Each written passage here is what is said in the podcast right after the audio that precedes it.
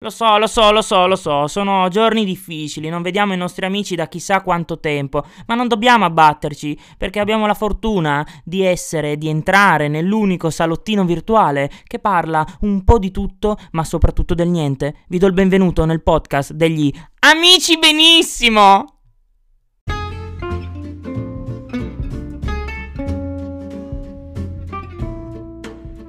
Oggi mi è un po' difficile registrare perché è una giornata abbastanza uggiosa, buia, grigia, misteriosa.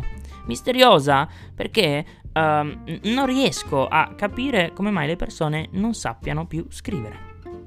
E qua la domanda perché benissimo allora? Benissimo perché sono qua in qualche modo per farvi riscoprire la passione della scrittura. Nell'ultima puntata ho parlato del riordino.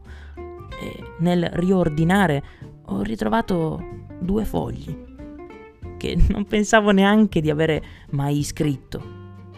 Eh, facevo degli auguri di compleanno ad una persona alla quale ho voluto veramente tanto bene. E sai, se gliel'avessi fatti per messaggio o tramite una chiamata, questi auguri sarebbero andati persi. E invece ce l'ho ancora qua, la lettera. E quello che vorrei fare oggi è proprio leggervi una parte di questa lettera, ma per farvi capire che la scrittura è un qualcosa che resta per sempre. E anzi, quando pensate di aver perso qualcosa, ecco che riappare. Ma prima di leggervi questo pezzo di lettera, vorrei raccontarvi quello che mi è successo l'altro giorno.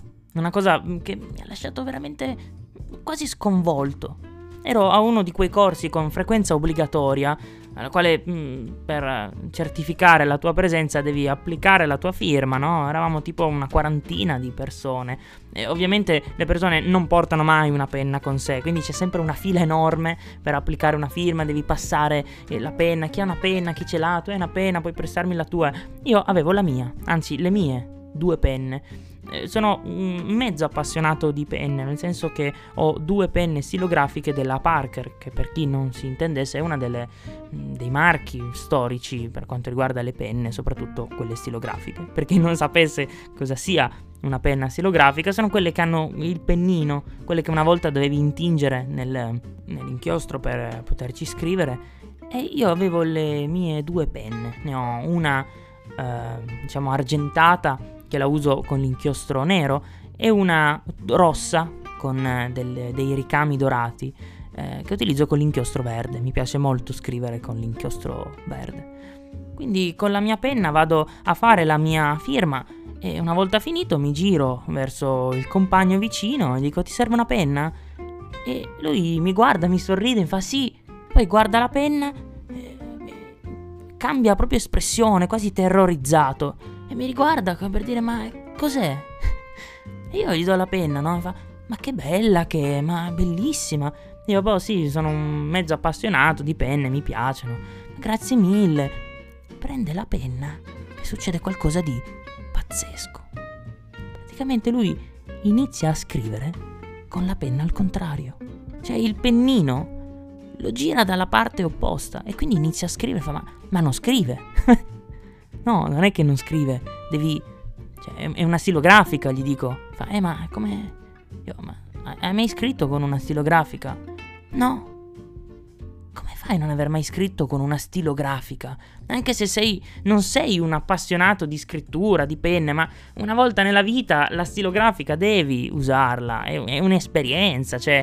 Quindi questo non sapeva usare la stilografica, che gli dico, guarda, devi girarla e poi devi inclinare un po' il pennino in modo che a seconda di, anche del tuo tipo di scrittura ti regoli, no? Ah, eh, ho provato a scrivere, mi ha fatto uno scarabocchio e grazie, grazie mille. Eh, grazie a te che mi hai permesso di eh, riflettere sul fatto che la gente non sappia più scrivere. Poi, sinceramente, non è che eh, se eh, non hai mai scritto con una stilografica non sei capace a scrivere o non hai mai scritto in vita tua. Mm, però mi ha fatto riflettere che la stilografica è l'oggetto, credo, primario per scrivere una lettera. E allora forse mi sono preoccupato sul fatto che questa persona o molte persone non abbiano mai scritto una lettera. forse peggio ancora, mi ha fatto pensare che ci sono persone che una lettera non l'hanno mai ricevuta. Proviamo a fare questo giochino. Eh, pensate a qualcosa che vorreste dire a una persona che non vedete da tanto tempo. Purtroppo in questi giorni ce ne sono parecchie di persone. Provate a pensare a qualcuno a cui dire ti voglio bene, ti amo, mi manchi, ti vorrei. E provate ad accantonare il mezzo tradizionale che ormai utilizziamo per comunicare, ovvero il telefono. E poi provate a prendere un pezzo di carta. Guardatelo però prima di scrivere, perché dovete capire che quel pezzo di carta è bianco, vuoto. E poi con una penna lo andate a riempire di inchiostro e in base al eh, disegno che andrete ad applicare su quel foglio eh, verrà espresso un concetto perché questa è la scrittura, è un disegno. E a seconda di come muovete l'inchiostro, come lo plasmate, lo applicate sulla carta bianca, si esprime un concetto. Quindi voi siete degli artisti nel momento in cui andate a scrivere. E siccome io penso che ognuno di noi sia un artista a proprio modo, perché ricordatevi che non bisogna saper dipingere per essere artisti. Basta avere qualcosa da condividere. E io vorrei condividere con voi questa lettera che scrissi tanti anni fa per una persona alla quale volevo tanto bene, era per il suo compleanno. Ve ne leggerò solo un pezzo.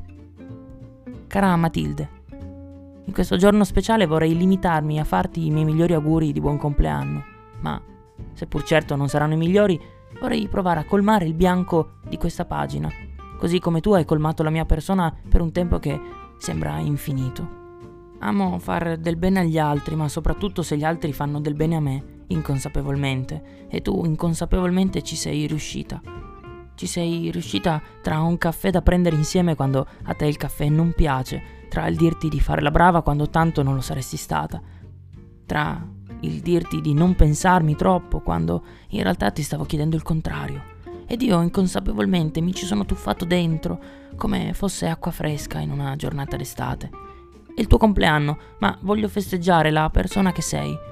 Voglio ringraziarti per il bene che mi hai donato.